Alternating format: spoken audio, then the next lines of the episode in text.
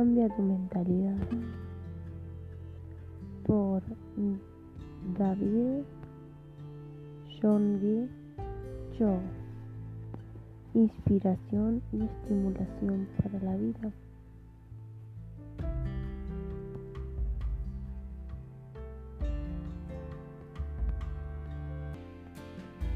Introducción. Hace más de 45 años estoy en el ministerio. Recuerdo como si fuera ayer los días en que predicaba a unas pocas personas en una zona muy pobre, alejada de la ciudad. No obstante, Dios ha hecho de esa iglesia la más grande del mundo, por lo que siento una responsabilidad muy grande.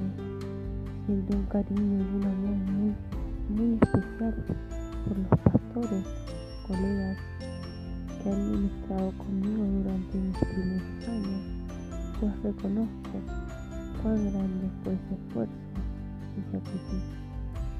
Sabíamos en qué situación nos encontrábamos los unos y los otros, y sin tener ni siquiera tiempo para preocuparnos por nuestra salud, hacíamos lo mejor que podíamos para consolidar a las multitudes que llegaban domingo tras domingo.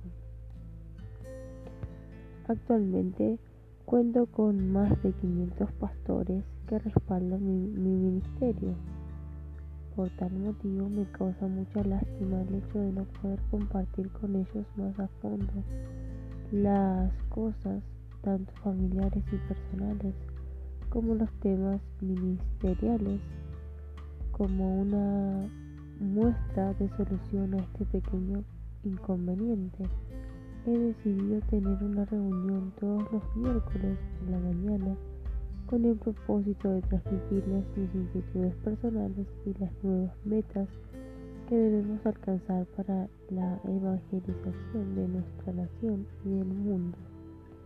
A través de esas reuniones he tenido la oportunidad de darles a conocer los nuevos sueños que el Espíritu Santo implantaba en mi alma y les expresé muy sinceramente las inquietudes que, guardaba en mi corazón. No hace mucho tiempo, los directores del Instituto Teológico Internacional me pidieron que autorizara la publicación de estos mensajes en libros y les di permiso. En este, en este libro usted se encontrará con un David Jolie distinto pues contiene palabras que yo siempre quise comunicar, en especial con el liderato. A través de esta nueva obra usted tendrá la oportunidad de conocer no a David yo que acostumbraba ver en el púlpito, sino a otro mucho más humano de todas maneras, no dudo que estos mensajes serán de gran explicación y estímulo para su vida. Le invito que, le, que abra las siguientes páginas y deseo expresar que es un privilegio poder orar con usted. Mi oración es que Dios le proporcione su infinita gracia en su vida. David Yonggi Chol, yo. Seúl, Corea del Sur.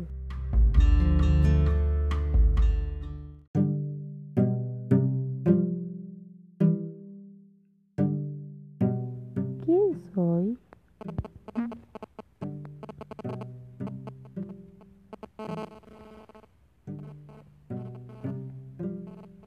En el libro de los Hechos, capítulo 27, nos encontramos con un Pablo que está en está preso y es trasladado de Jerusalén a Roma.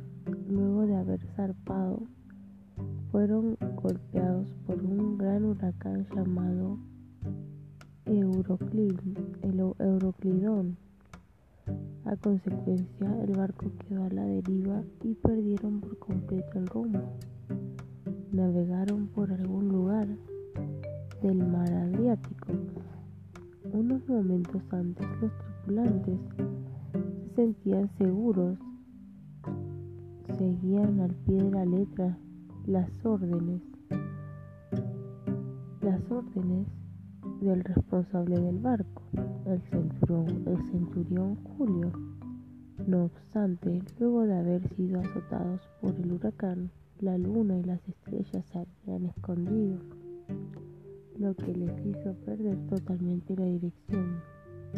El viaje planeado se había convertido en un viaje sin destino y sin esperanza. Era algo inaudito la catástrofe que les sobrevino. Fue en ese momento que Pablo pasó de ser un prisionero y se convirtió en un líder responsable de las 276 personas a bordo. A pesar de estar en medio de una terrible tormenta, el apóstol era consciente de su identidad y por tanto tomó el liderato de las personas que se encontraban en el barco, que pensaban que su fin había llegado y los guió por el camino de Dios que había ido indicando.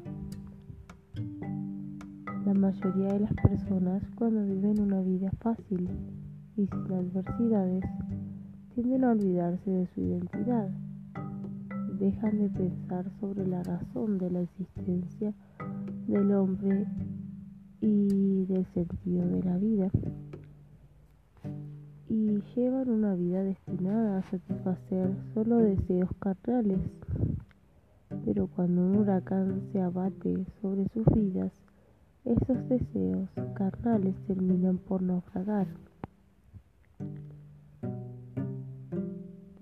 La mayoría de las personas, cuando viven una vida fácil y sin adversidades, tienden a olvidarse de su identidad. Recuerda esa frase, que no te pase a ti. En ese momento en que el hombre piensa sobre su identidad y se pregunta, ¿quién soy? ¿De dónde vengo? ¿Por qué, ¿Por qué vivo? ¿Hacia dónde voy? Es de vital importancia de que esté seguro de, de su identidad. Los hombres que estaban en el barco rumbo a Italia no estaban seguros de sus identidades, lo que los puso en una situación de desesperanza.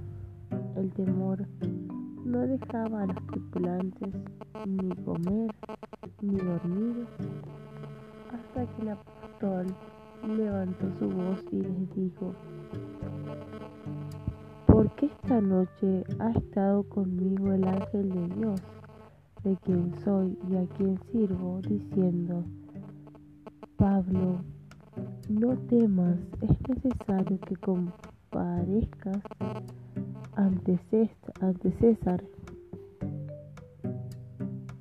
Y he aquí Dios te he concedido todos los que navegan contigo.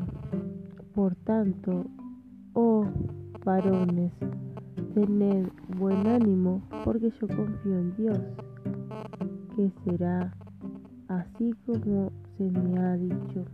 Hechos 27, 23, 25. Aquí Pablo muestra a quién pertenece su vida y quién es el que lo protege cuando dice del, Dios de quien soy y a quien sirvo. Estaba completamente persuadido de que su vida se encontraba bajo la soberanía del Señor.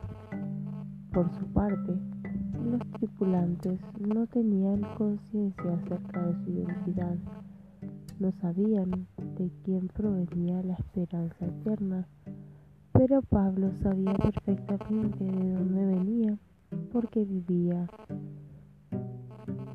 y hacía donde iba.